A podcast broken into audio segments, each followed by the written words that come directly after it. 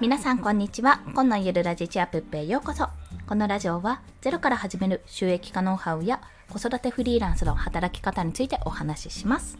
はい。ということで本日のお話は、もったいない精神を脱却する方法についてお話しします。これはですね、あの、最近、京子先生の、京子先生という YouTuber であり、まあ、ブログも書かれている副業の学校の京子先生という方がいらっしゃるんですけども、こちらの、えっと、京子先生のブログ記事で調べたものに、マーケティング行動心理学26選っていうのがあったんですよ。まあ、そちらを、まあ、図解させていただいたんですけども、その中の一つ、サンクコスト効果っていうものについてお話をするのとともに、実際にこれの効果を感じた、あ、本当だ、サンクコスト効果やっていうことをね、痛感したお話があるので、事例を交えてこちらをお伝えします。まあ、今日の放送、こんな人におすすめということで、まなんとなく続けているサブスクがあったり、なかなか見切りをつけられないっていう方ですね。その方にお勧めしております。はい。ということで、早速、もうお話ししてしまうと、サンクコスト効果とは何ぞやっていうところからお話をしたいと思います。まあ、皆さん、こんな経験はありませんか？というところで、例えばですね、まあ、過去に支払ってしまった損失をなんとか取り返したい心理効果と言われてるんですね、サンクコスト。なので、こうすぐやめてしまった方がねどうせ払い続けてそれだってやってないなら損だよっていうふうに損するのに損してるでしょって思うのになんとかその前まで払ったものあこんなにやってないのにこんなに払っちゃったよってあんまこの損失を取り返したいって思ってなんかなんとなく続けちゃってることがないかっていうところですね。これあるあるなのがジム。私はよくやったんですけどジムですね。ジムの月額。これも全然行ってないのに解約しなくていやいつか行くかもいつか行くかもって思って結局やめちゃったってパターンとかがあるかと思います。でもそのあでもいつか行くかもって思ってる期間にもうあ行かないなって思った時にやめればよかったもののあちょっと来月もしかすると行くかもなとかいうふうに今月まだ行くかもなっていうふうに思ってたら結局どんどんどんどん月がね月をまたいでいってその分支払われてしまって総額としては損をしちゃったっていう結果になるわけですよ。だからそのいわゆる損切りができるかどうかっていうところなんですね。あとよくあるのが 私もちょっとお恥ずかしながら経験ありますがあのガチャ とかパチンコとかねギャンブル系ですね次やれば当たるとか次やれば当たるからもうせっかくこれ買ったのに有料ガチャやったのに当たらないってもう一回やんないとこのさっき損した分を取り戻せないとかね、そんなことないですか？私はありますよ。はい。まあそんなこともあるので、まあ、そういった心理効果ですね。どうしてもその前まで払った分がもったいないからやめられないってことがあるかと思います。で、今回、まあ、これ私の今までの事例ってそこではなく今回事業において、まあ、とある活動においてあサンクコスト効果だって思われたこと、まあ、実際に言われてあそうだなって感じたことについてお話をしたいと思います。というのは何かというと、ライブとかでねちょこちょこっとちょっとお話をしたことあるので耳にした方もいるかもしれないんですが私がちょっと継続的な案件としてあのえー、なんだっけ、サイトの運営代行としてね、一件いただいているものがあるんですけども、そちらに関することなんですね。まあ、これは、私の身内というか、まあ、母が関わってる事業ってほどじゃない活動なんですけども、まあ、それをですね問題点から言ってしまうと、まあ、今までちょっとあまりにもこう予算ギリギリで運営してきた、まあ、活動してきたからまあ変な話それなんかちょっと利益を出そうと思っても高くて寄ってこなくなっちゃうから要価格を上げられないっていうのがまず一つのところです。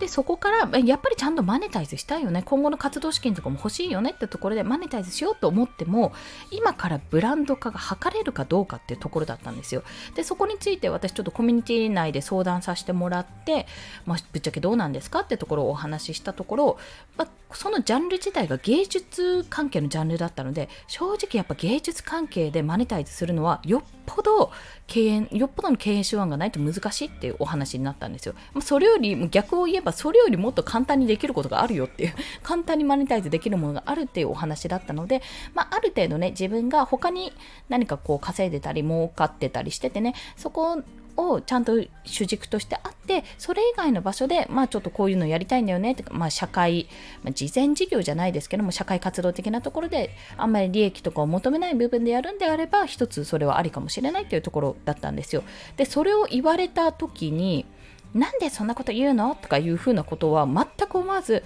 どっかね、腑に落ちたんですよね。あ、そうっすか やっぱりそうですか？って、いろいろね、私もこう、私はまだマネタイズができてないですけど、自分の中で。自分のスキルで稼いでいるってことしかできてないけど、なんとかならないかってね、いろいろちょっと今までの知識を駆使して考えていたんですね。こうしよう、ああしようみたいな。やってみたんだけど、結論から言って、やっぱり難しいんだってことに気がついたら、すっごくね、胸のつっかいがなくなったんですよ。あ、なんていうか、言い方悪いけど、損切りしていいんだってとこだったんですね。で、まあ、この事業というか活動については、別にあのもともと利益を出そうっていうことじゃなくて、まあ、本当に求められていったら行くみたいな、まあ、サークルじゃないですけどあのこれをやってほしいっていうところがあって自分ができるようだったらじゃあその企画やってみようそのイベントやってみようっていうところから始まったものだったので、まあ、結結局ねそもそも事業っぽくはなってなかったんですよ。それをやっぱりもっといろいろ広めようとかあと今のままじゃまあスタッフさんもねほぼ無給でやってるっていう状態だったから本当にもうサークル っていうようなところだったので、まあ、それはちょっとおかしくないってことだからマネタイズしていこうっていうふうになったんですけどもまあそもそも難しい。だったら別のところで別口で作っておいてそこを主軸にしてそれあのその主軸がちゃんとしっかりある中でやっていった方がいいっていうようなお話になったからこそああよかった。そこまでやっぱりちょっと難しかったんだなっていうところであったんですよ。で自分がね私自身がもっと稼いでいていろいろ経営してみていろいろも経験をしてみてってところがあったらまた言えたものの私自身もまだいろいろ自分で立ち上げたばっかなのでできてないって状況になっていてもうそこもやっぱり言えなくて。言えなくてってかあのそれ自体は向こうは知ってるんですけどもなんかどうやったらいいかっていうのが分からなくて困っていたので本当にその一言をいただけただけですごいすっきりしたわけですよ。でその問題点そのじゃあ問題の本質は果たしてそこかっていうところを、まあ、自分でも考え直すようになったんですね、まあ、そこからちょっとあ違うのこれの解決法ってこれだけじゃないなって思って別の提案をまあ結局のところしたってことなんです。でこれと同じように結局今まあ変な話、ここは儲かってないっていう事業が、まあ一つあったとして、でもまあそれを続けたいと思ってる。じゃあどうやったら、まあ、そこで収益とか利益が得られるようになるのかって考えるのももちろん大事なんですけども、もちろんそれで治るものもあるけども、そもそもそのジャンルが稼げるかどうかってところも一つだし、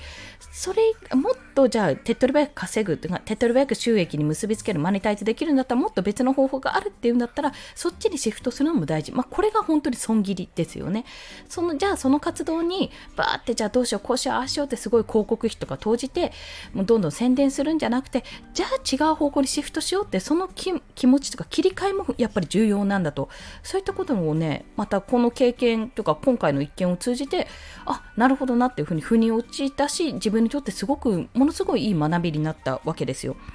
まあ、その結果をちょっとお話ししたんですけども、その流れとしてどうなるかはまだまだ今お話しした段階なのでわかんないんですが、まあ、結果的にはそのスタッフさんにお金が払えないなら、まず予算を組む段階でそこをちゃんと考えようっていうのが一つと、一回、その、もらってない、あの、要はお給料というか何にも謝礼も何にも報酬ももらってないスタッフさんは一回じゃあ全部自分のやってることを自動化できるものを自動化するとか、まあ、格安で外注してくれるなら外注するとかやっているメンバーそのサークルだったらその団員ですよ。出席者とかにその辺を全部任せなさいと。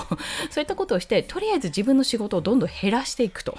まそんなような提案をさせてもらってね。でそれとは別にあなた自身がその無給でやりますボランティアでやりますじゃなくて自分を一人のまあなんか個人事業主みたいな感じで自分を捉えて仕事目線でやりなさいっていうところをね、まあ母なんでね、相手が母なんでそういうふうに伝えたわけなんですよ。身内って言ったけど母なんです、こちら。はい。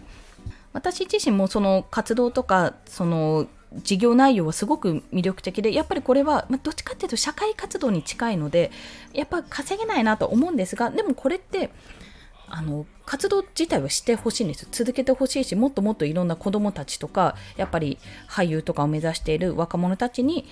つないでいってほしいところがあるのでじゃあそれをするためにどうしたらいいかっていう考え方に切り替わることができたんですね。まあ、それを、まあ、私自身ももっともっと設けてねもしくはね活動支援できるようなくらいになるっていうのがまず一つの目標としても立てられたしじゃあどうしたらいいかってところをまたさらに考えられるようになったので、まあ、こんな風にもったいない精神を脱却するってことが非常に重要というお話をさせていただきました。このサンクコストですねあ。今までこんなにやったのにもったいないと思ってること。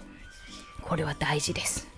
なのでまずは自分が実はこれサンクコスト効果がかかってて捨てられてない、まあ、見切りがつけられてないものなんじゃないかって思うことが気がつくことがまず第一ですね、まあ、そこから事業とか自分がやってる仕事とかの内容だったら果たしてこれは本当に続けてていいものかどうかっていうのをちょっと距離を置いて見直すことそちらも重要でございます。そんなお話をさせていただきました。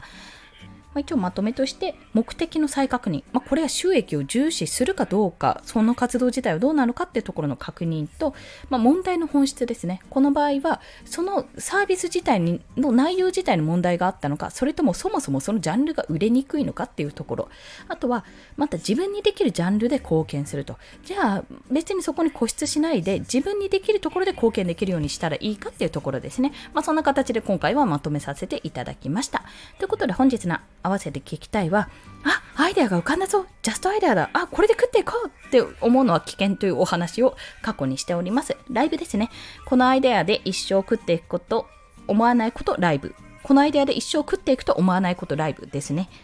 これは私がこの後にね、この後にも収録で